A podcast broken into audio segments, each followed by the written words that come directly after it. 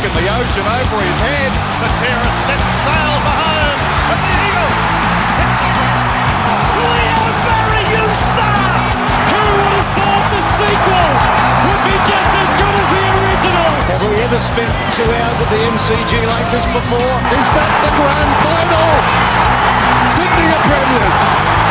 The best team of the modern era of the last 50 years produces its masterpiece. The stadium holds its breath. It's a goal. Shaved from the boundary. Needs to be inch perfect. He is! He's got the most impossible goal! Welcome back to another episode of We Talk Footy. It's been a while. Sorry about that. My name is Joel, and I'm joined, as always, by Jay. Jay, how are you? Yeah, doing okay, Joel. How about you? Yeah, I'm alright. It's uh, Tuesday evening. Uh, we're in the last couple of weeks of the 2020 finals series, and we're not going to talk about any of it. We're going to look at our older shit, aren't we? Yeah, I mean, you know, who cares about the season now, you know? Yeah, all the good teams are out. Who cares? Um, so we're doing top 10. Uh, this is our second one. Our first one, uh, we did the most important West Coast Eagles goals of all time. How'd you think that went, Jay?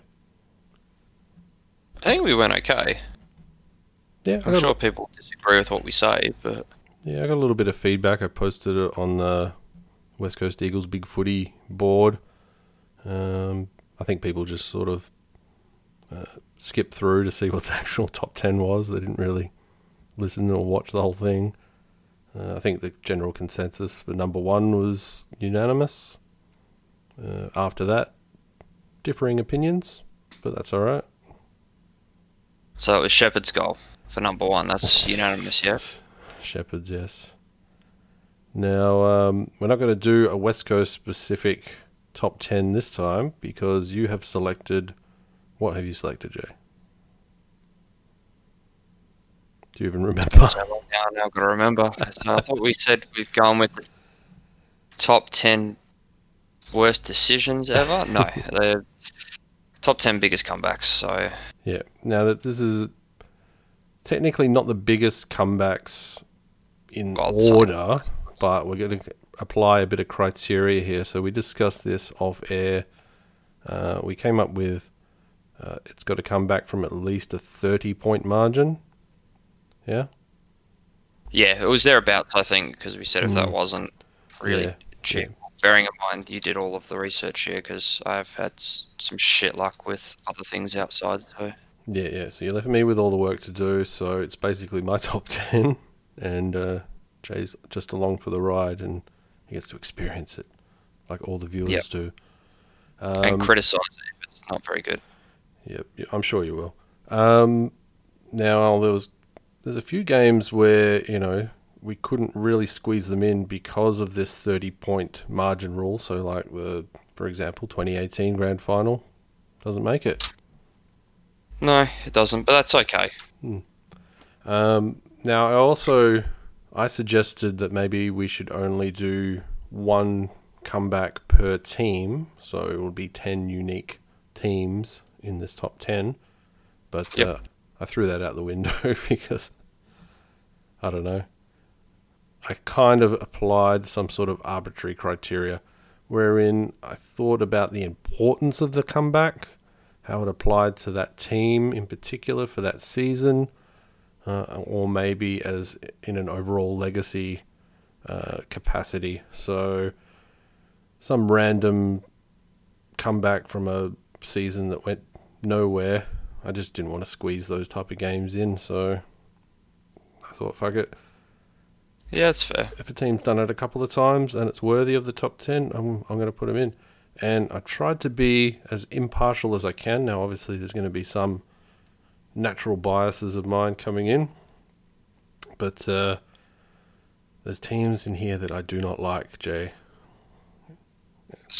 I swallowed that my pride. Fremantle. Oh yeah, you're going to see teams that I don't like. Um, now I've also limited it to games that I'm kind of familiar with. So, you know, I could have put in, for example, the 1973 preliminary final between Richmond and Collingwood, which I think Richmond came back from about six goals down. Uh, Richmond also went on to win the flag that year, but uh, I really have no knowledge of it, so I didn't consider it. It's probably well worthy to be in this top 10. Someone else does a top 10, they might wish to include it, but uh, I didn't include it just because I had no familiarity with it. I wasn't going to bother uh, going to find out about it because fucking hell, Jay, you gave me really bad homework assignment with this because looking up comebacks, oh, pain in the ass. Plus, I had to get all the vision. I hate you, Jay. I really do. Well, I mean, it could be worse. I could have said, you know, can you just focus on like the best wins of Richmond? Because you know it's supposed to be like seasons. Well, this is, oh, man, I'm fatigued because I'm gonna have to come up with the next one, and I've got nothing really off the top of my head, so I'll try and think about that as we go along. Um, so, with that in mind, we might just jump straight into it and you can pull me up if anything's confusing. How about that? Alright, let's go for it. All right. So, uh, I, also, I haven't cheated this time. So, when we did the Eagles goals, uh, I kind of cheated and, you know, had a two for one here and there. But so this is 10 unique games. That's it. I can go through some honorable mentions at the end, maybe. Okay? All right. Well, let's start it off with uh, the 10th ranked comeback. Oop, sorry. I muted myself on the wrong window. Here we go. So, Marich won it. Gibbs, well done. Warnock So- has got a good hook on that. That could be a goal. okay. What an Yeah. unlikely first goal scorer. The Giants. Put the volume down on that a bit.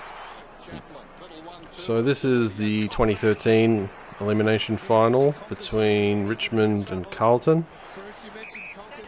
We actually uh, did a podcast on this not that long ago. I think we only watched the second Yeah. half.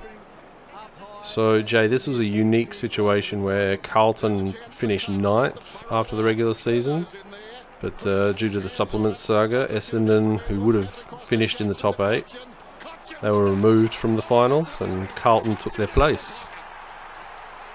Yeah. Now, Essendon were actually uh, second on the ladder, 17 rounds in. They were having a, they were flying in that season, but the uh, probably due to the intense scrutiny they were under because of that uh, whole supplement shit, uh, they collapsed to lose four of their last five, and we actually beat them that year as well, which was pretty good. Uh, their only win Kicks to centre wing. in their last five games was against Carlton. I found that That's hilarious. funny. I found that hilarious. I had to put that in. And Carlton take the spot from them. Yep. So this actual final, this was actually fairly close uh, until four goals in a six-minute burst in the second quarter saw Richmond jump out to a lead. And they'd be trading some goals with Carlton to lead by 26 at half time. 50 metre penalties. And then get another one three minutes into the third quarter to push that lead out to 32. So they got past that 30 point barrier. Chris Judd had a bull like midfield effort. And Blues rattled on five goals in an eight minute burst in the third quarter.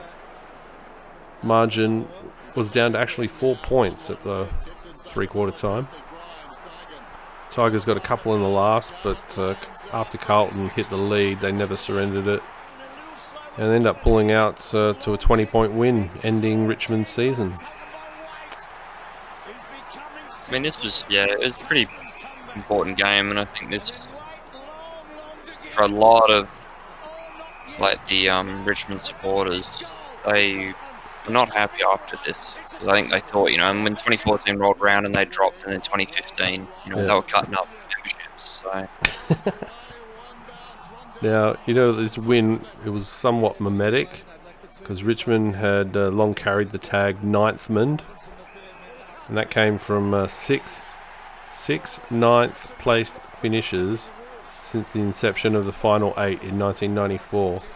So between 1994 and the most recent time was 2008, they finished ninth six times, and therefore it was only fitting that the only club to have ever lost a final to a team that finished ninth was Richmond. Yeah.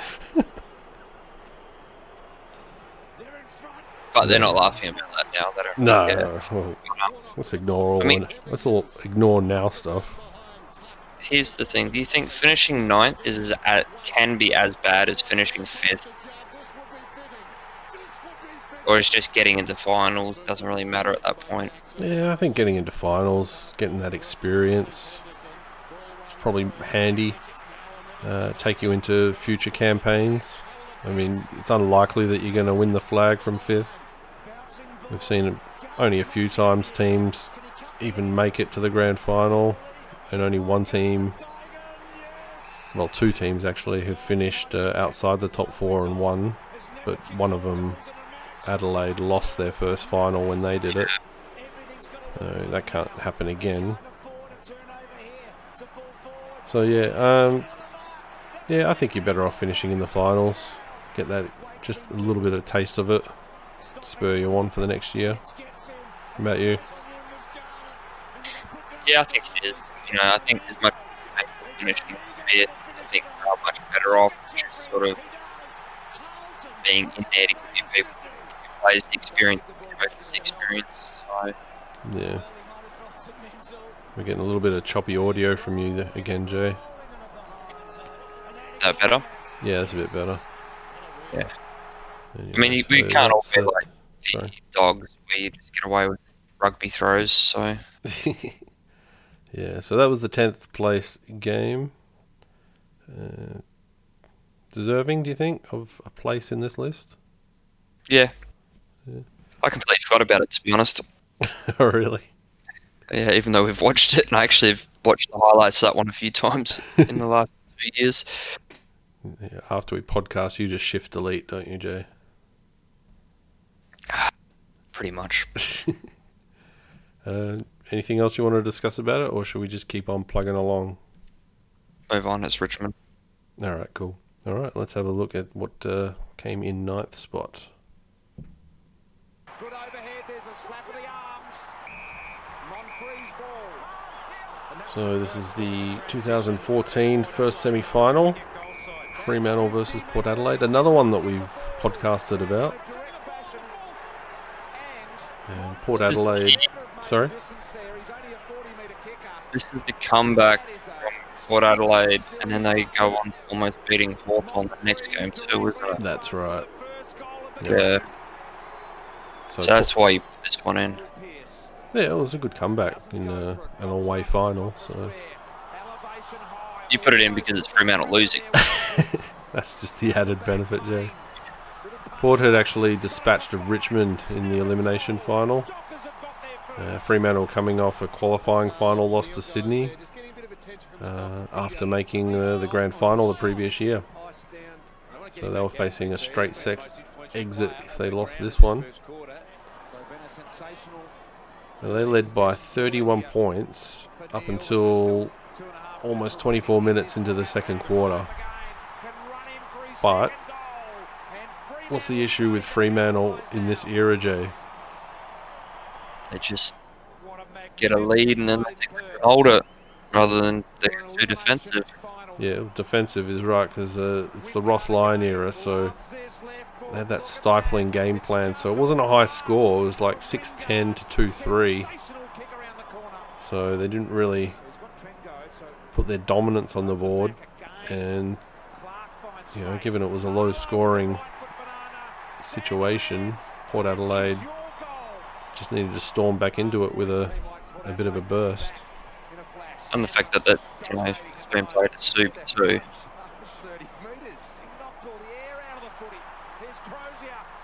What does that do? Oh, it's just home ground advantage. You should just win. Shouldn't be losing. No, you shouldn't be. Shouldn't be losing home finals. Who loses home finals? Only shit teams. So yeah, you know. Again, we shouldn't have we shouldn't have lost that game against Collingwood, but that's what happens. when you Kick five or six easy points. Yeah. Uh, now, what else do I have written down? Uh, so, Port Adelaide finished the second quarter with a goal. They trailed by four goals at half time. They dominated the early third quarter with three goals and they pulled back to within four points. They actually led by two points at three quarter time, kicking six goals to two for the quarter. Yeah, it was a good comeback. I actually think this is what kind of built Port up to where they are now. You know, like there's a lot of criticism on Ken after 2017 and Hmm. 2018, 2019 not really being in the final, being contender. So Yeah. Yeah, well, this was kind of their uh, impressive year, wasn't it, until this year? Yeah, So, six years between them. Obviously, going to be a lot of pressure on, on Ken Hinkley to, to do a lot better than he has been in recent times. So, well, you know, they won their first game against um, Geelong. So again, that was also. I don't think it, that that win before we get too distracted, but that win, I don't. They just took the most of their opportunities. Like Geelong still had plenty of shots to goal. So it's like this game too, though. They Yeah. gave Fremantle few shots to goal. Like they pulled back, but had you said this, if this was Hawthorn or like example, but if this was Hawthorn or Sydney, and you gave them that many shots on goal, yeah. you know, it wouldn't have been 6-10. It could have been 9-7, 10-6. Yeah. Ooh, holding the ball. So, I think this is the goal that puts Port in front. No, gets two turns at it. I'm not sure why he gets a shot at this one. It's because they said he stepped off the mark, wasn't it? Probably. It's always some sort of technicality like that. So Fremantle actually regained the lead at the start of the first quarter with the first two goals. Second goal will see Fremantle in front by 10 points. Yeah, BT, you called it perfectly there. The shoulder out, the doctor trying to get that one back in. There's my doctor. They're chilling. Still trying to yank it back in. No Probably looking at him time going, to "You're waste. get your shoulder."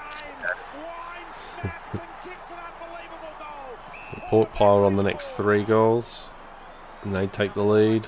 Zac Clarke off hands knee. Porter pressing on the tackle. there. Just Subin couldn't get it. After 2013, Freo just really didn't have any luck with injuries, did they? Plays on with the Uh, no. his third goal. I think 2015 was the year that really hit them at the end of the year, in particular. I mean, like year was the year they should have they should have won against the Swans this year. Sorry? I said they should have won against the Swans in 2014. Wow. You reckon? Yeah, Sydney were demolishing teams that year. Pretty sure they were, but I just feel like Freo with their you know strong defensive play and basically being Yeah. the fitness team to You'd think that they would have been able to just slow them down and weather it. But Well, they definitely should have beaten Port Adelaide. So this was the lost opportunity. And then the following year had injuries, and uh, Hawthorn overran them in the prelim. And then they would disappear, never to be seen or from again. until 2023, 2023, yes, that's right. where they'll uh, reappear as winning their first premiership. You've called it, Joel. So there we go. So that's the uh, semi-final. Yeah, Pollock. God, I hate him. Such an overrated player. Yeah, he's got a weird jaw as well. So anyway, that's the ninth, the uh, ninth placed game. Shall we move on to the eighth? Go for it. All right. See if I can guess what year this one is. They've got some pain to come. But, uh, the players Oh yeah, I think I, there you go. I already knew what this one was. talented young players. I mean, you can fast track We have done this one, and I've I've watched this uh this comeback many many times. Yeah, yeah, so we did the podcast. We had a special guest on, Chris, who talked about his Brisbane Lions team in this match. And, uh, I think these highlights are just the Brisbane comeback goals. So varying, there's varying sort of sources I can get highlights from. So I just grabbed what was available, really. So Brisbane were down by as much as 52 points, 23 minutes into the third quarter. But uh, ultimately, f- for Brisbane, this win didn't really mean much more than just a moment. You know, it's a s- special moment in their history. Uh, Geelong won every quarter except the last, when uh, Brisbane kicked eight goals to one and the game winner being by 200 game milestone man Ash McGrath after the siren from outside 50. So, as much as this was a win for the ages for Brisbane, it ultimately led to nowhere for them because uh, they had a lot of players leave.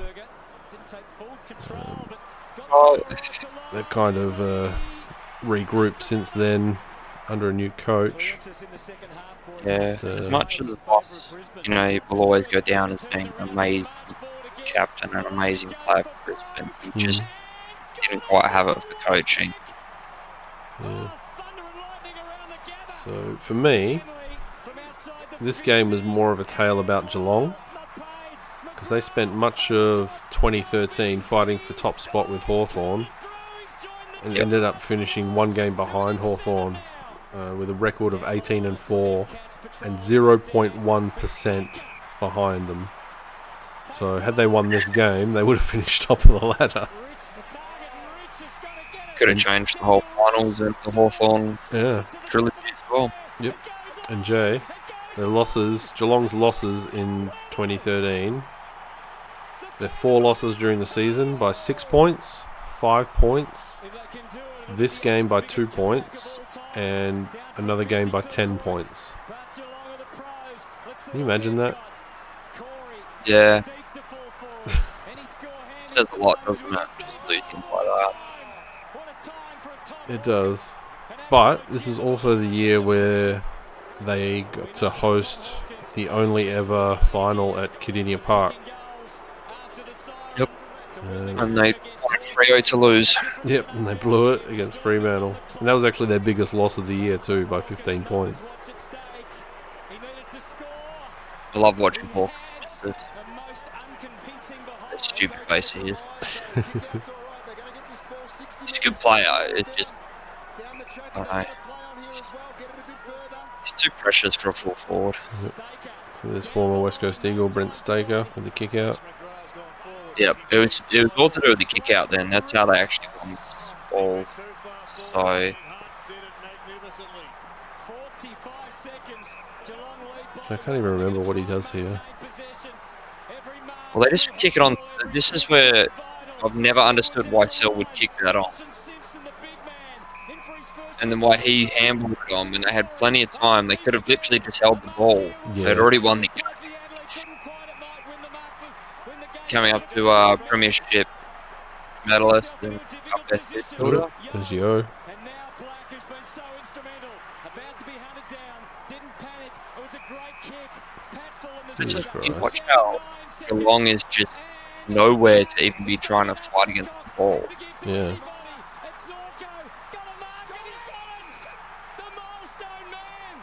Like he was so far behind his man then.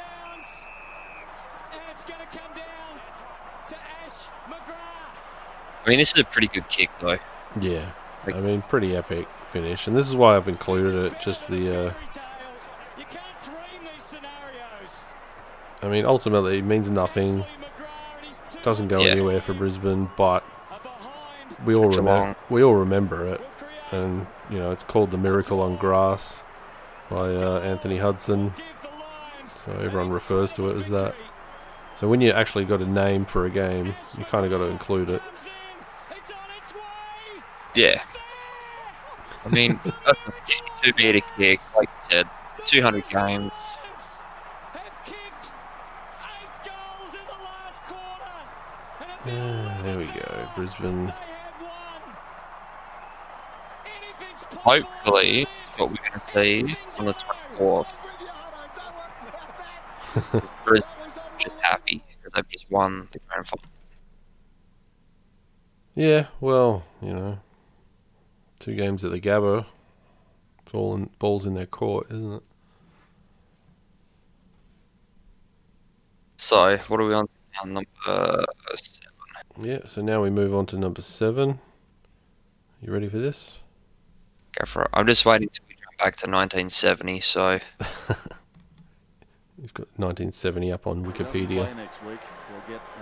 Send off in any case. Gardner and Pavlich added immediately. Down the goal square. Why? Why did I do this, Jay? Why? And Gardner was leading with that left.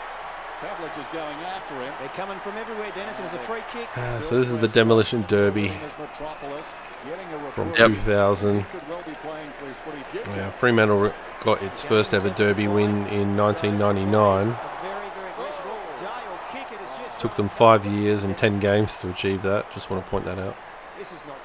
But, uh, He's got a book but this game's probably their most famous derby win. in trouble. Black sold a teammate in a couple. Hasleby Eagles had slaughtered Fremantle earlier in the season by 117 points. Gardner in the pocket. Embley snaps. And coming into this clash, this was the second last game of the year for both sides. They were both pretty shit that year. And Fremantle were looking to draw a line in the sand. Yeah, Fremantle, Fremantle player Clive Waterhouse actually commented in the lead up that blood would be spilled. And what it turned into was punches being thrown, benches being cleared, and an all in brawl. Phillip Matera and Mitchell White had to leave the ground on stretchers. Four players were suspended. 12 players reported for melee. Uh, 11 of them were fined between $2,000 and $4,000 each. And uh, Fremantle came from behind to pinch a one point win. Seven goals from Clive Waterhouse. Bastards. Yeah. I mean, you're right. It, this one is talked about a lot. They come in and they rattled them, and it worked. Yeah, and I mean, I included it because, you know, it's Fremantle's finest win, I guess, if you got to put, put it in that terms. You're going to remember it for ages. It's got a name, Yeah. like, the, like the Miracle on Grass. This one's the Demolition Derby. Runs around now, very important kick. I mean, it's a good name. It is Is good. it sums up what it is? is they, they just went at each other the whole time, but Freo probably kept their cool a little better with how they went out West Coast, so that they took the win. Mm. Eagles actually got out to 42 points in the third quarter. But, uh, Fremantle peg 'em back. I feel like now 42 points is almost like the game is basically done. Yeah, the shorter quarters really don't allow it because, you know, you get that back in these days. Well, back before this year. Ooh. So that's where Mitchell White goes off. Yeah, that was Um, you know, those extra four or five minutes in a quarter, just extra fatigue. Uh, just means, you know, one team can get a bit of a run on sometimes, you know. Yeah. A lot easier to defend. You don't have to expend as much energy.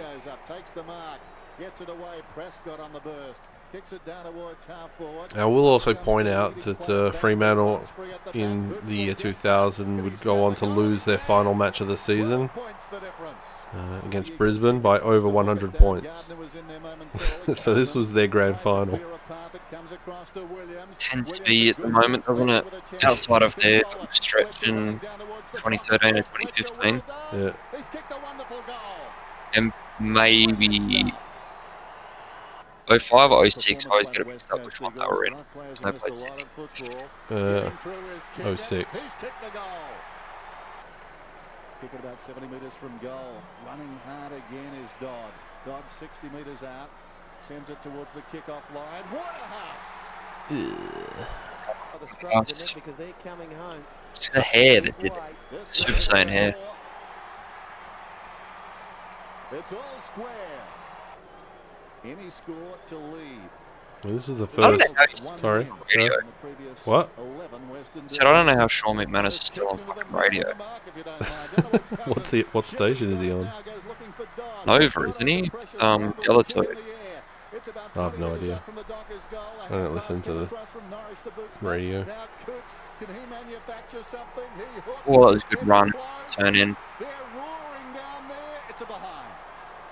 Well done by Ashley McIntosh. Boundary throw in. Morrison thumps it Year 2000, Jay, was the first time Fremantle finished above the Eagles on the ladder Flatten the umpire. by half a game. Is hurt, but the umpire is hurt even more. Yeah, okay. Sorry, I just missed that because the umpire just got completely whacked out. It was funny. Yeah, Phillip Matera. Matera charging up on the lead, and he didn't know what hit him. Watch this again. So this uh, took back. Phillip Matera off the ground as well. And I tell you what, Matera's in some trouble too. Kemp the high ball. Cousins Come on, umpires. You know, they could have eyes in the back of their head. Wonderful stuff by Ben Cousins. Yeah, He cost us that, that umpire. I mean, he did. Well, Phillip Matera had kicked five goals. Mitchell White was a forward, so we had our uh, main targets off the ground. I mean, really, Embley channeled his, um, his skill and his play from 2006 and 2000, and we won that. So. Yeah. For only he wasn't a raw 20 year old or whatever he was. Yeah, pretty much. Oh, come on, Jakovich. How could you not mark that? So Damien Drumley's even just the rundown, like how he got the tackle off, it would have been alright. McIntosh straight down the middle. Turnbull comes at it hard, waiting in front. Fletcher But the uh, Gibbs has it now. somewhat bright spot, I guess, from this metres from goal, match, goes a consolation for us, Jay, Dodd. Dodd is that Perhaps the satisfaction of this victory led to Fremantle's 2001 season where they lost They could make a move. 17 straight games to start. Only won two games for the year. Didn't win either derby. and won their first and only wooden spoon. The Eagles are back. Knocked it down in front. Chambers How do you- yeah. pace of Green. Can he control it? The What do you want to ask? gently done. Spins How many wooden spoons have we had? Just the one, 2010. kicks inside the 50 2010. and Glass has taken the Yeah, so they won one before us. 55 metres out, directly in front. Drafted Well, that doesn't surprise defender. Darren Glass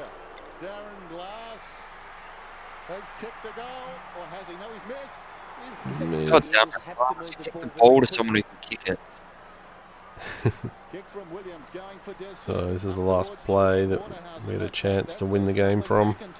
Brought up by Waterhouse, gets the hand pass away. This is Jones. Jones kicks down towards his attacking 50. At the back is Brown. Peter Matera deep in the pocket. Snaps it back. Here's a chance. Glass couldn't get there. Did he touch it? See, He may have glass again. it. It hit Yeah. the post in any case.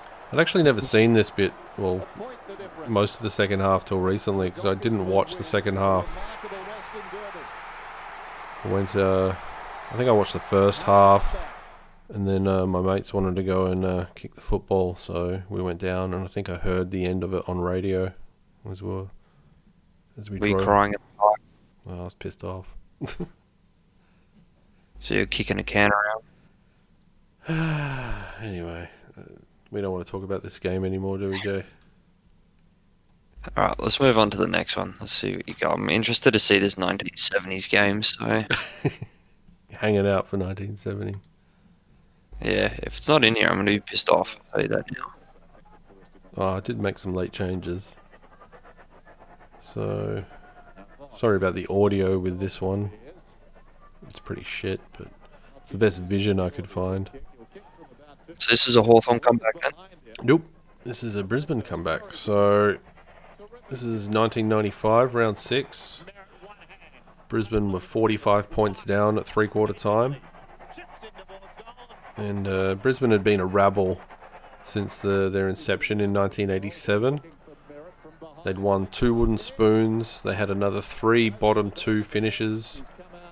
And prior to 1995, their highest finish on the ladder was 10th in 1989 with eight wins. They had won nine games in 1994, mainly through a good patch mid season, but they finished the year with four straight losses and ended up in 12th spot. And they came into 1995 looking like they were uh, on the improve. It would be uh, their coach Robert Walls last season. He decided he was leaving. They only only managed to win four of their first 15 games until they came up against Hawthorn in this match at the Gabba. So the Hawks handled them easily in round one by 57 points, and at three quarter time led this match by 45 points. Brisbane were actually goalless in the first quarter and had two goals to half time. Actually won the second quarter, by the way, by four points. So, But the Hawks powered away. What do you remember? I just remember another team um, only scoring a goal and a point for three quarters recently. So you know, they, they didn't they didn't come back. They they just went out. Yeah. So Uh, where was I? Alright, so the Hawks powered away in the third quarter. So there's probably a breeze favouring that particular end. Yep. But then at uh, three quarter time, the Hawthorn coach Peter Knights took his side into the shade uh, to address them. It was a hot day. And then the Bears, for whatever reason, they sensed that as a weakness. Grew some confidence and ended up kicking nine goals, seven in the last quarter, outscoring huge. Hawthorn 61 points to nine, it's winning huge. winning by seven points. Now this is included in this list, and I had this at number six because this would trigger the side Brisbane to win six of their last seven games. Yep. The only loss was away to Carlton, who were the dominant side of 1995. And they snuck into eighth spot in their first ever final series. And they'd actually come up against Carlton in the finals, actually challenged them pretty well, and only lost by 13 points. So, pretty important year for Brisbane. And I think this game really just sort of was a turned the corner for the club. Yeah, So, because yeah. Hawthorn was still. Were they? Did they make finals in '95 or not? Uh, maybe don't. I want to say no. I think they were kind of a mid-table club by then. Yeah. Uh, they were competitive, but definitely not in the top echelon. So, but yeah, so but Brisbane really important win in their history. Also, the last year, well, actually the following year, '96 was the last year they would be known as the Brisbane Bears because they had the whole Fitzroy thing uh, Yeah. after that, and uh, became the Lions in 1997. And then, you know, shortly after that, they went on to make history. They did, yeah. So another six years later, after this match, go on to their start of their three-peat. All right, shall we move on to game number five? Go for it. Is it 1970? Is it 1970 yet, Jay? I don't know. I'll, I'll be able to tell straight away by the footage if you know it's. you can tell by the, the years as it gets worse. All right, so this one, 2001, round 16, Essendon and North Melbourne. How'd you drop that? North Melbourne kicked 12 goals to 2 in the first quarter. Now, at one stage, they were up by 69 points. Right? You believe that? He's Uh, I mean, you wouldn't have thought so, given how Essendon had played the year before too. no, it's definitely uh, not something that uh, anyone was expecting. I mean, I know it wasn't that far off from North Melbourne's last win as well, but you, you just don't really expect that from the reigning premiers. So No. Well, Essendon actually coming into this match were 13 and 2. So they'd won 13, lost 2. They win this game, so they go 14 and 2. But then the last six games of the season, they split 3 3. And then they'd, uh, they'd still finish top of the ladder, but uh, ultimately succumb to Brisbane in the grand final. Yep, and you know, but you see, this is still probably a pretty big win for them to come back from. Yeah, and look, I included this one because I believe it's basically the biggest comeback in history. So, in terms of importance, it's talked about a lot. Uh, it was actually the lead was pulled back quite quickly in the second quarter because Essendon slam on nine consecutive goals. I just, I mean, I know the footy was a different era then, Yeah. So you know, like that's when you still used to see people scores go into the hundreds. So Yeah. But it's just really was just that real fast. I mean, it's funny saying it was fast foot, football now when you compare like the players now, like the athleticism that, and the fitness that they have to have compared to then. Mm. But it really is. It really was just sort of straight out of centre, just bird it down, and then get your Yeah. forwards to muscle it off. Yeah. Well, I think uh, nowadays it's all about structures, isn't it? And way the team's set up uh, to ensure that they're not scored against, and then how they're able to generate their own scores. Oh, what a good run! That was really lucky, but confident. But yeah, you're right. Like it, it you know, it's different. It's sort of taken on different elements of other sports about actually running game plans rather than just relying on players. Yep. I mean, yeah, everyone always had a game plan, but it was not not the same as what it is last probably five years. Yeah. Or even, I guess you mm. could go back to 2013 and say from the Hawks. So, Yeah. I mean, in this sort of match nowadays, you can see Matthew Lloyd sort of pretty much always one out against his opponent.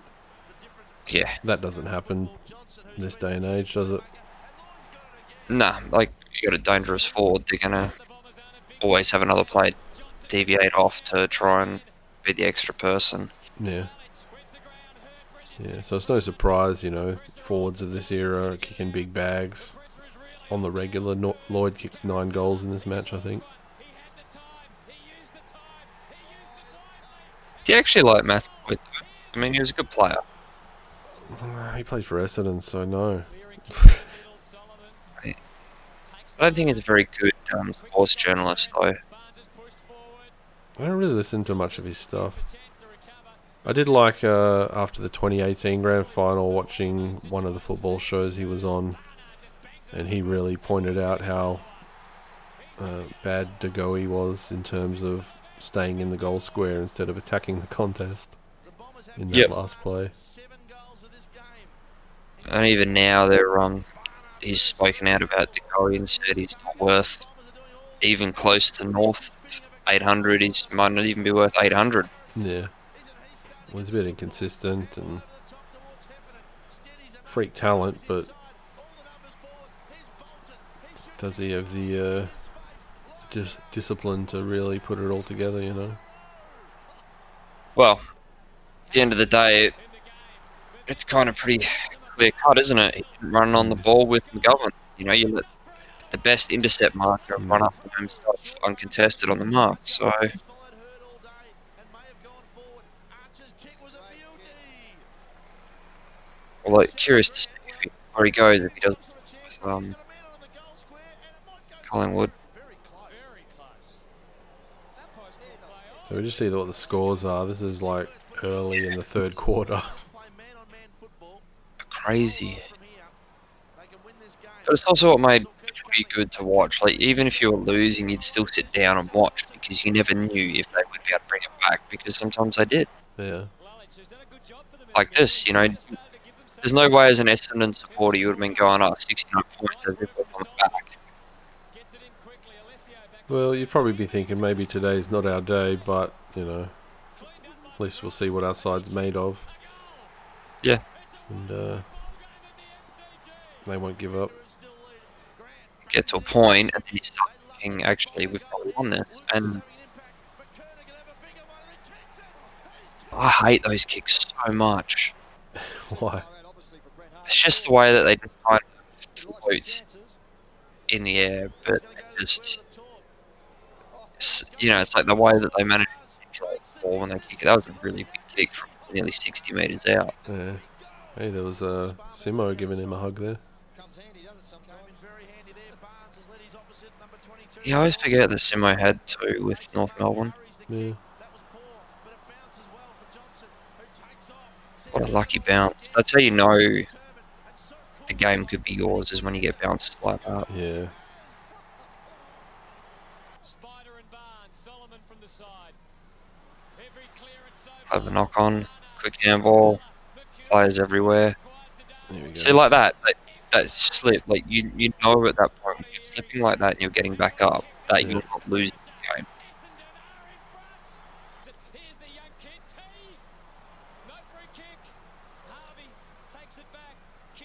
So Jay, the Bombers actually they hit the front 11 minutes into this last quarter. Gets up.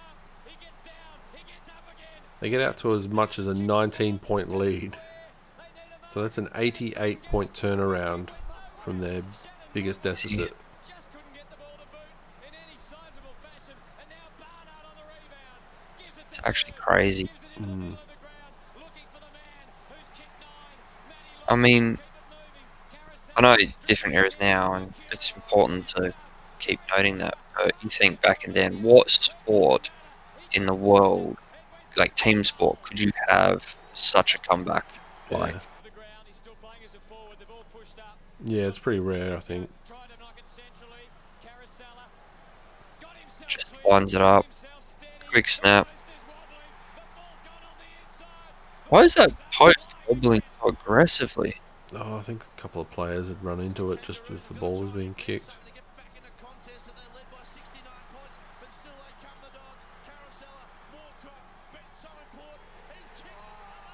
Oh, man, you don't see forward or even midfielders really kicking from that 55 60 metre anymore No. on the rock. It's like they're worried that they're just going to ping a hammy or something. Maybe.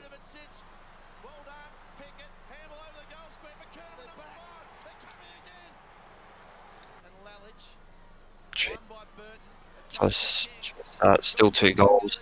And that's a big mark.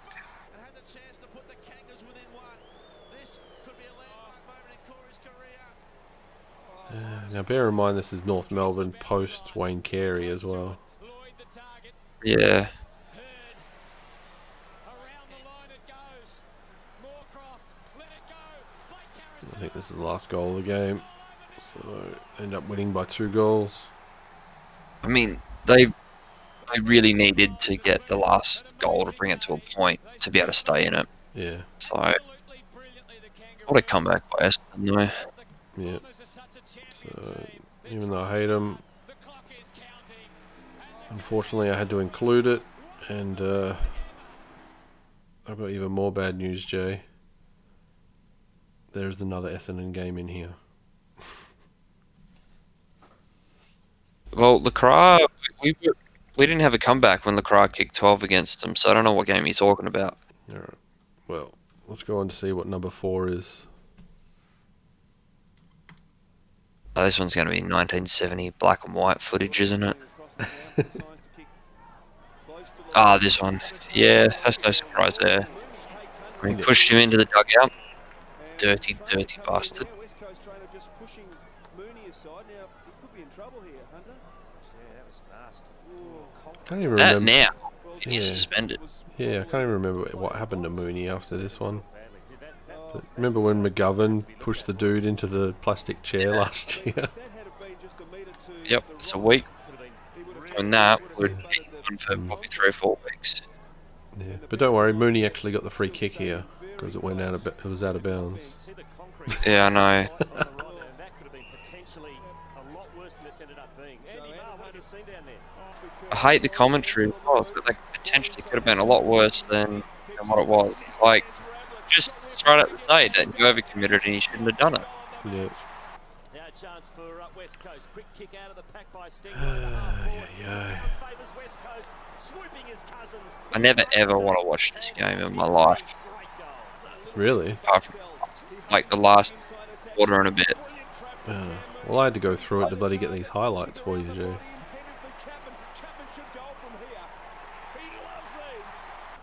So quarter, the first quarter, Geelong lead by 31 points. Second quarter, Geelong lead by 39 points. Third quarter, Yeah. Geelong lead by 36 points. Uh, end of the game, Eagles lead by three points. Uh, Geelong actually got twice got out to a 54 point lead during the third quarter. Till about 18 minutes in, and the Eagles rattled off four goals in about eight eight and a half minutes. They were just on fire for Yeah. pretty much the whole game. Still running across the ground. Now opens up the opportunity with a little chip kick. It's okay. But, uh, here we get treated to all the Geelong goals as they set up their lead. At the back of the pack. Chance for Mooney. Mooney kicking second. He does. Well, where did Geelong finish this year? Uh, tenth, I think. It's weird, like seeing Geelong out of the eight because it's been so long that they've been in the eight for. Yeah. Yeah, they're always around, aren't they?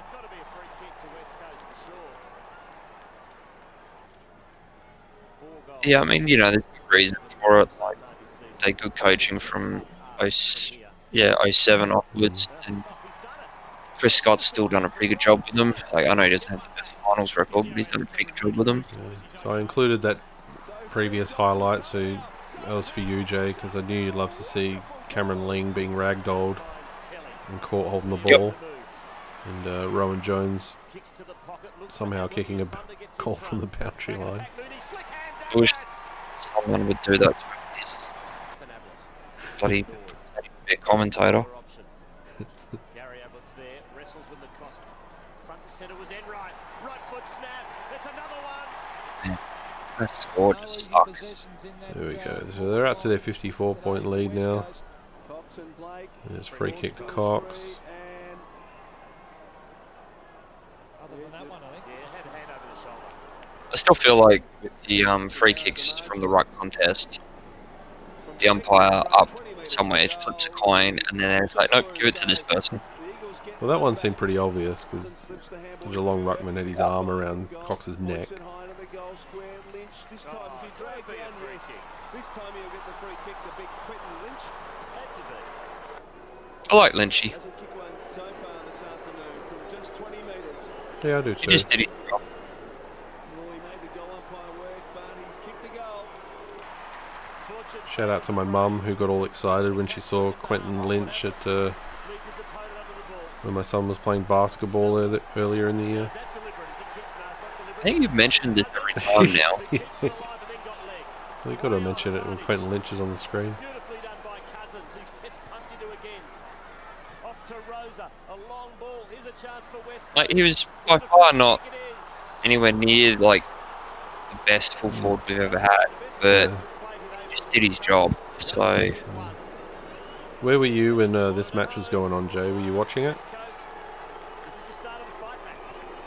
I don't think I was. What month was this done in? Uh, it was mid-season, so June, I think.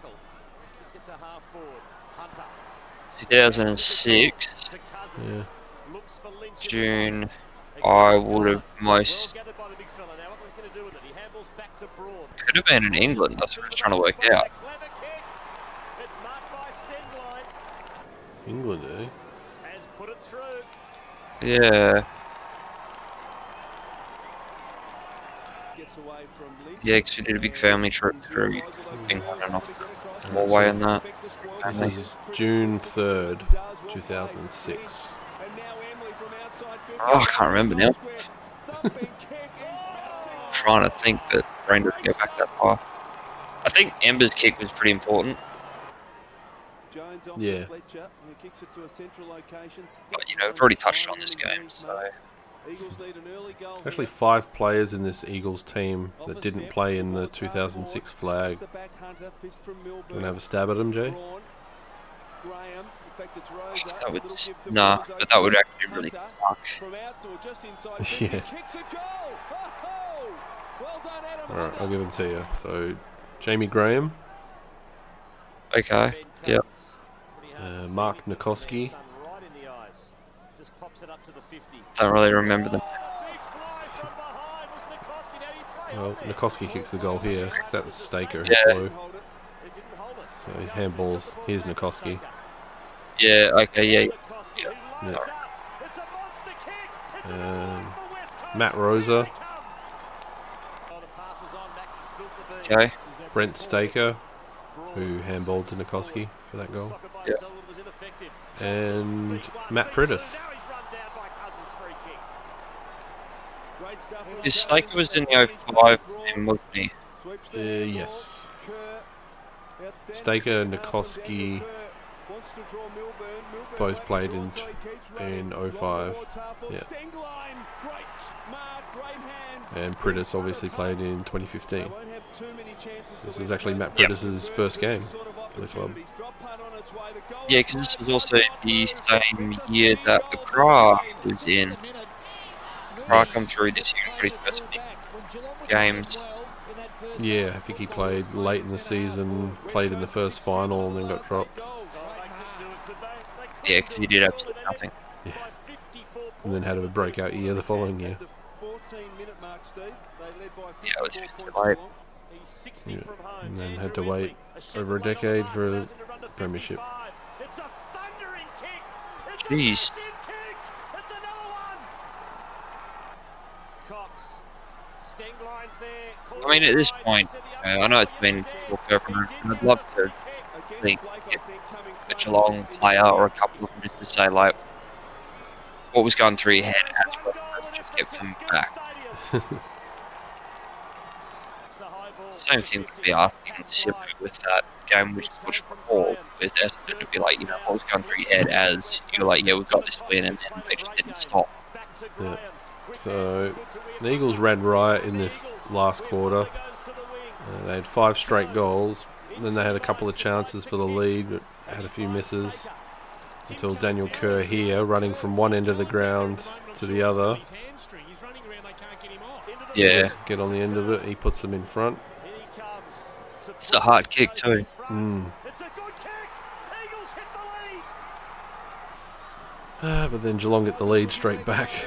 Chick, deft touch to Kerr. His handball intended for Cox But it's even like just playing on this oval so hard for teams Here's a chance for Geelong. because Well, we haven't won there since this game, Jay. So in at 33. Yeah. They need to mark the Cats. They it's hard to win there. Big leap at the back from Blake. Couldn't take it. They I mean, it's not just that Geelong is their home and they know it so well, but their crowd there. I mean, it's probably the same as our crowd at Optus, you know. Yeah. It takes a lot, but the ovals, the oval shape being so different is the problem. Yeah. what's ahead of him. He goes. The Cats back in front. Diligent there, the quarters. 31, 28 and nearly 32. So there we go. So plenty of time left. Milburn Geelong back in front. Straight Until this moment. Quick release to Cousins. Looks at the options and decides to go long. Inside 50 yard with carriage flying back. Here's the man who uh, Spot the Geelong player. It was Egan. got pushed into the the dugout. Spills free. Jones. the one who Hunter puts him back in front. kicks. A goal. Eagles back in front. I reckon he farted on his head at that moment. That's why he's laughing so much. Coast by three points. Cox and Ottens at it again. Cox takes it out, jams it on the boot. Only as far as Rooke, little fumble. Kelly, that's it. There we go. Oh, it's been one Epic of the most win. remarkable games of football you've ever Really was. Yeah, I actually couldn't believe it. I was watching it at the time. I think it- Throughout the first half, I was pretty much just watching it with the sound down, going, oh, "Fuck's sake!" This sucks. I mean- And then uh, they stormed back into it. Like the third quarter, I was like, "Oh, don't give me hope! Don't give me hope!" And then the last quarter was just unbelievable. Had we not won that game, Mm. we probably didn't win 2006. No, and we actually followed up this this win with the following week uh, by coming from 44 points down against Carlton. Uh, so yeah, as you said, it's kind of I think it set them up, uh, set the side up to grit their teeth in the finals, overcome you know the initial stumble that they had in the first final against Sydney, able to win a preliminary final away from home again, coming from behind Yeah. and uh, winning the grand final and holding on against Sydney again, who beat them in 2005, but uh, managed to reverse it and uh, win by point. But uh, I was actually at the Carlton game the following week. I was tempted to include it in this top 10. I have it just outside. Uh, I figured I can't do both. I can't cheat again. So No, that's fair.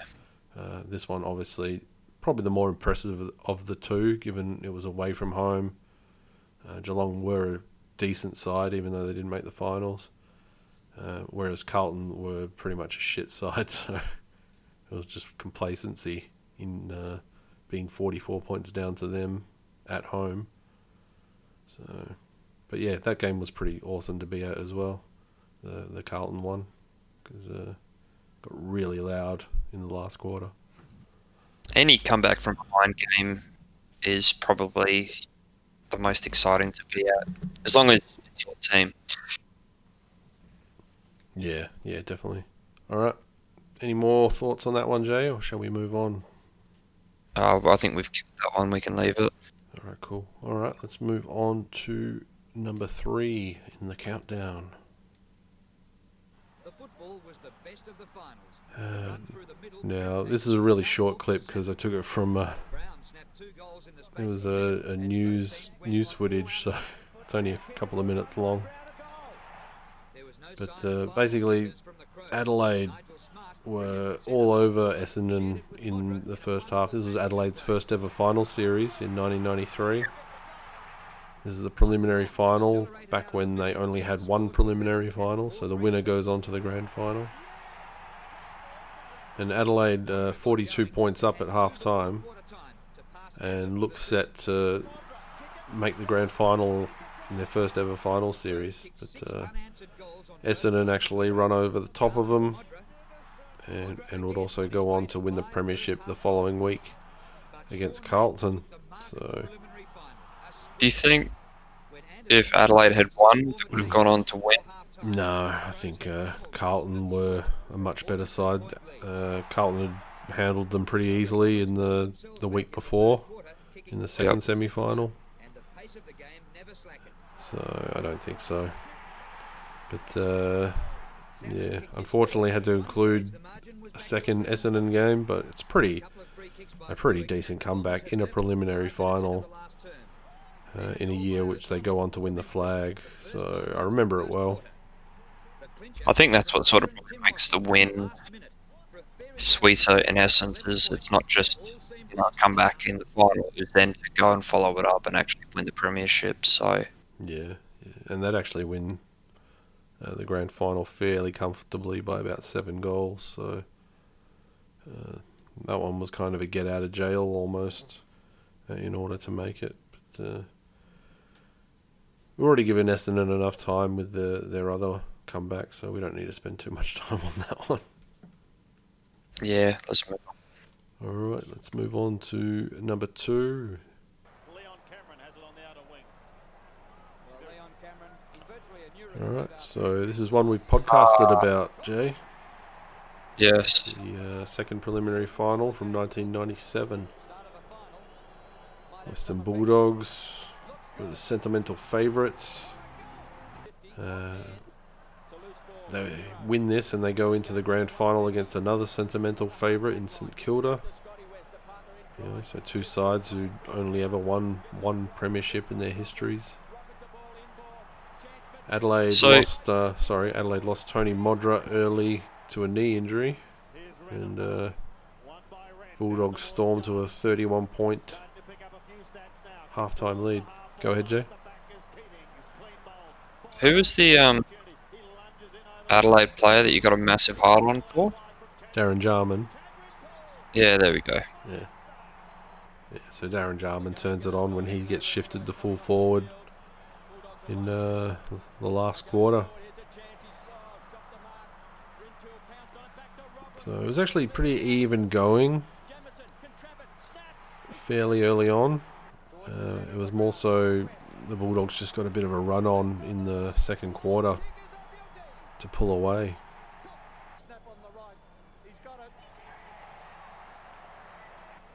I know it's hard to sort of gauge between how footy's played now and it was 20 years ago, Hmm.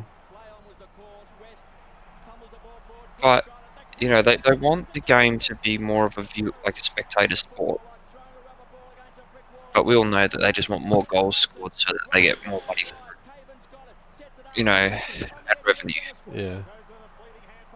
So, but why not just go back to this where they can be unfit and just keep booting big goals? Uh, I don't think we can go back to it. I think they just become far too professional. I mean, even back then, this was really only some players were professional. There were still plenty who had to have uh, regular jobs. So probably an era you can't really go back to. I think that's like the weird thing is it's like players having a normal job. Yeah. Back when, so th- was this back when they were still only training like would have been Tuesday Thursdays? Yeah, and I think it was more of the transition era. So, you know, some clubs were setting new standards. You know, Eagles were one. You know, moving towards being full professionals. So there was still plenty of players who just rocked up and, you know, did whatever. Yeah, You know, like Gary Ablett. You know, the guys who do that today, the you know the Jordan De Goey types, are the, probably the ones who you know are, have got immense talent, but just don't put it all together all the time. You know, yeah. Because that, that edge is just uh, you know. On the flip side, you've got a guy like Dustin Martin who who's just got that edge because of the professionalism he puts into it. Yeah, the way that he approaches it each game and Mm. tries to mentally get himself right. But I think more importantly, it's trying to get your teammates right, like mentally as well. Yeah. And that's where I, it's probably the difference is when you look at it now, players like De Goey, while they are extremely talented, they don't sort of lift as a collective. Yeah. So in this match, Adelaide were actually goalless in the first quarter. They kicked uh, zero goals, seven behinds. And then the final quarter, the Bulldogs were goalless, and they kicked zero goals, six behinds. It's pretty interesting. Yeah, massive inaccuracies. Yeah. But it goes to show you the game was being played the whole time. So Oh, here's the uh, Tony Liberatore point. Here goes the dry hump. No. yeah, And now Adelaide will start to turn it on. your boy can start stepping up. Yep. That's a good mark.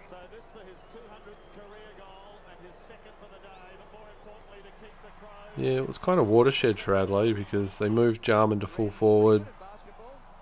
He has a really cracking last quarter, and they keep him there for the grand final and has a big game.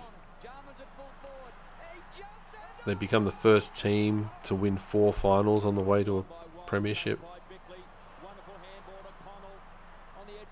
Who's the only other club to do that, Jay? Bulldogs. Yeah, Bulldogs. 19 years later. I mean, and to the Bulldogs' credit, you know, they, they fly over here, face Mm. us, and they fight us back home, then go to. I mean, yeah, it's not a long trip to go to Sydney, but Yeah. It's still not like they just kept going to Marvel the whole time. Mm. And these two clubs would actually meet again in the following year in the preliminary final at the same ground. But uh, Adelaide won it easily by 68 points. Yeah, that's a pretty big change.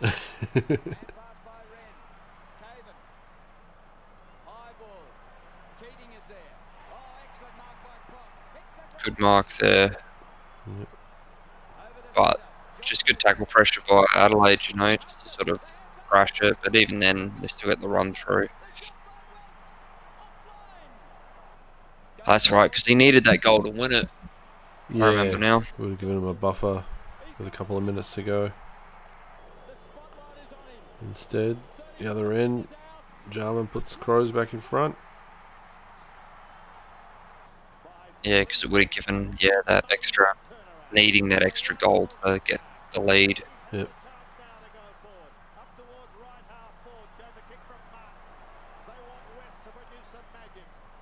I mean, it's a big kick in. All it, all it really took was one mark. Ooh, and there was the last chance. Yeah, there's no way he was getting that. Crows were goalless in the first term. Bulldogs have been goalless in the last. Scott West again. It drops short. Edwards gets back there. The hand pass At this point, you know you've won it. Yep.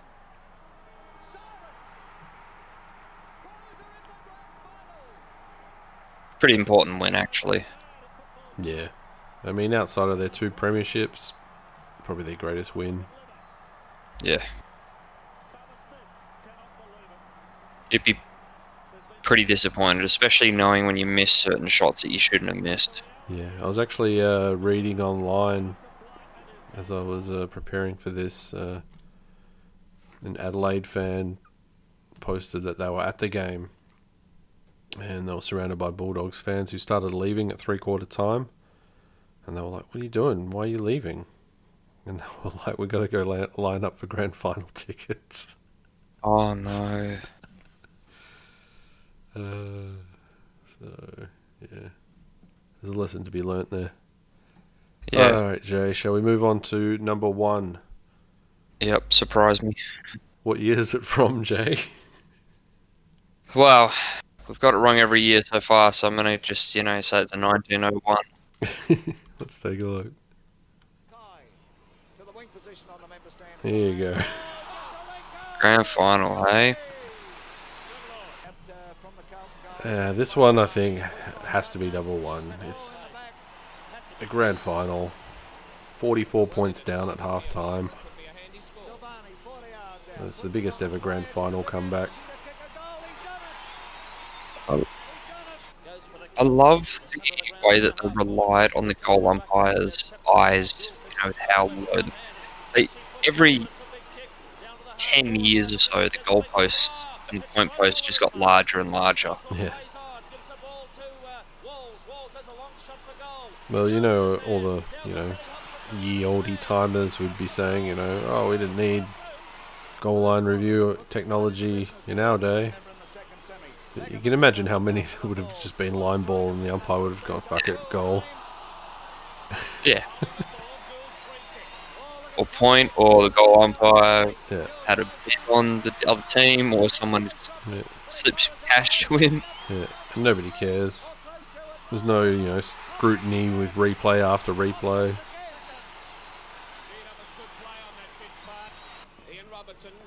It's obsession with toilet paper. It's not like streamers. It probably is, but it might as well be toilet paper. Uh, now, Jay, Collingwood finished on top of the ladder in 1970 with 18 wins. They beat Carlton in the first final, which was a that was a final four back then. And they won that by 10 points. Carlton easily won the prelim final to earn the rematch in the grand final. Collingwood kicked four goals, eight in the first quarter. Carlton kicked zero goals and three behinds.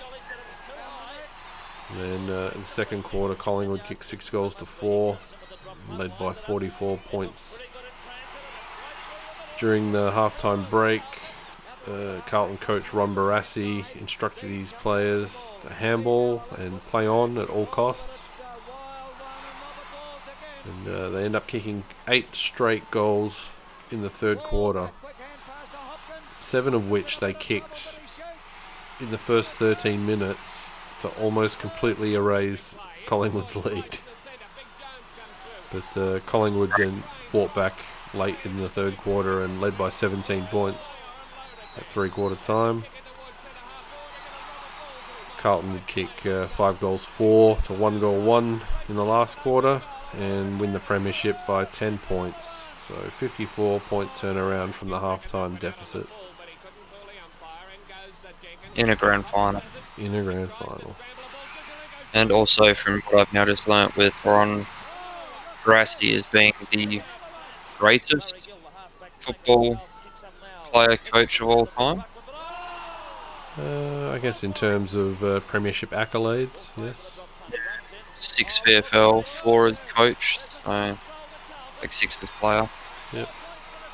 And Leigh Matthews following behind that with eight, Yeah. four with Hawthorn. Just imagine if uh, Alastair Clarkson was actually a decent player and played in premierships.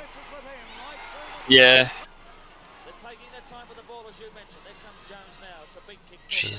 Collingwood actually defeated Carlton three times in 1970, and they were pre-game favourites, but their inability to win this game led to them being dubbed the Colliwobbles for the first time. And, uh, oh, where did that come from? Yeah, and they uh, gone on to lose quite a few grand finals since then.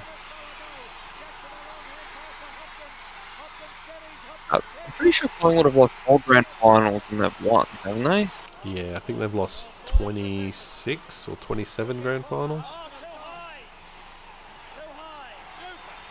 That, that's a huge number. I mean, you know, it Mm. goes to show that the top's always been there, but Yeah, so I think 12 premierships from memory. So, a lot of heartache. Getting so close. Yeah. And I mean, years like this are obviously ones that they choked away, but I think a lot of Yeah. times they uh, sort of outperform themselves to make the grand final as well. Just came up against better clubs.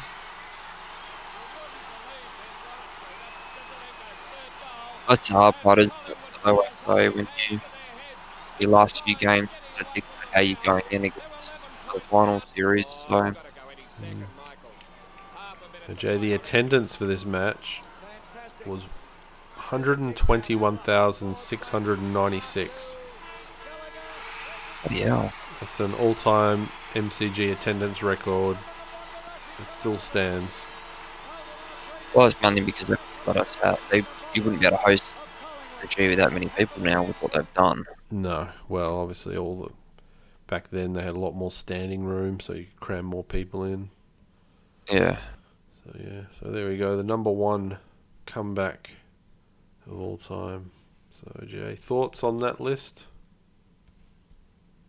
Um, number one, yeah, I think that was probably number one and two, probably the most critical. You know, most important of I think AFL in general. Like, so that yeah, I, I would not have looked back that far. I'll be honest with you now. I would have probably Well, called it quits at Yeah. 1980. Yeah, I mean, I wasn't obviously I wasn't around in 1970 to to really know much about it, but I am familiar with that grand final. You know, they keep plugging it on all the grand final marathons over the years, so uh, it's one that's hard to avoid. So uh, I might may have ignored some other years that could have been included, but that one stood out like a sore thumb, being a grand final. So had to put it in the list. All right, some honourable mentions. Uh, Brisbane 2009 elimination final versus Carlton. They were 30 points down during the fourth quarter. Ran over the top of them. Uh, as we'd already mentioned, the Eagles in 2006, the game after the Geelong game against Carlton, where they came back from 44 points down during the third quarter. Melbourne in 2008 uh, came back from 50 points down at half time against Fremantle. North Melbourne in 2004 came back from 40 points down at three quarter time against Sydney in Sydney. Good comeback. Uh, GWS in 2017, 31 points down at quarter time against Richmond. It was at home. Uh, we podcast on the second half of that one uh, not that long ago. Uh, here's one from 1990 where Sydney came back from 45 points down at half time against Carlton. Uh, keeping in mind that Sydney weren't really a great side back then, and Carlton were tough to beat at home. Yep. Uh, Hawthorn in 1999 came from 51 points down at quarter time and 44 points down at half time to beat St Kilda. Geelong in 2016 were 35 points down at three quarter time against Richmond, came over the top. Uh, we probably could also include their 2020 uh, game against the Bulldogs this year. Yeah. Uh, we mentioned Richmond before with the 73 prelim versus Collingwood, 36 points down at half time. Uh, there was also the 1995 semi final against Essendon where they were 30 points down at half time. Uh, and the Bulldogs, Western Bulldogs, um, 1999, got a little bit of revenge for those prelim losses against Adelaide. They were 40 points down at three quarter time in a round 16 clash and managed to come over the top of the Crows, get a bit of revenge. But yeah, that were just some of the ones I looked at and didn't think they quite fit in. Uh, I think Brisbane with the elimination final win over Carlton was probably the closest, but thought the other two Brisbane games were a bit more Oh, yeah. important. So I didn't want to put three Brisbane games in there. So Well, it would have been. I say said putting three Brisbane games in to match their three peat. yeah, I guess I could have done that. Oh well. Um, yeah, that's the top ten comebacks done. Thanks, Jay, for all your contribution. Thank, thank you, Joel, for you know being so committed. I was going to say for the next one we could just look at something a little simpler. that would be nice. Do you want to come up And with go- something? Well, I was just you could try just going off the 2020 season and just pick who we think was the most valuable player to each team. Yeah. All right. Let's do that. So, Pretty simple. try. Top ten Yeah. 2020 MVPs. Yep. So obviously we're only going to get the top 10 out of the 18 clubs. All right. Yeah, I think you know there's there's some standout ones uh, like you think with Carlton. I think Cripps will probably be up there and Dusty and a few others, but All right. We'll Like- take, a, take a look at that. we leave Dusty out because you know he gets too much limelight. All right. Anything else, Jay, or shall we wrap it up? No, that's it. I think I'm gonna go sleep and wake up at five in the morning to yeah normal life. All right. Thanks, Jay. Catch you No, next thank time. you. Thanks, mate. All right. Good night. I love it when Collingwood choke. It's football's greatest joke. They've lost more grand finals than any other team. I love it when Collingwood choke. And they can't get the ball to cloak. They've got Buckley's chance of winning. Here the collie wobbles come. Thank you, Brisbane Lions, for 02 and 03. Seeing those pies lose back to back meant oh so much to me. Well done, Akermanis, for snapping that winning goal and putting those one-eyed pie supporters right back in their hole. I love it when Collingwood choke. It's football's greatest joke. They've lost more grand finals than any other team. I love it when Collingwood choke and they can't get the ball to cloak. They've got Buckley's chance of winning. Here the collie wobbles come. They drew against St Kilda in 2010. They blew a four goal half-time lead because they choked again. And only 12 months later, they choked against Geelong. And all those one-eyed pie supporters couldn't sing their song. I love it when Collingwood choke. It's football's greatest joke. They've lost more grand finals than any other team. I love it when Collingwood choke and they can't get the ball to cloak. They've got Buckley's chance of winning. Here the collie wobbles come. Here the collie wobbles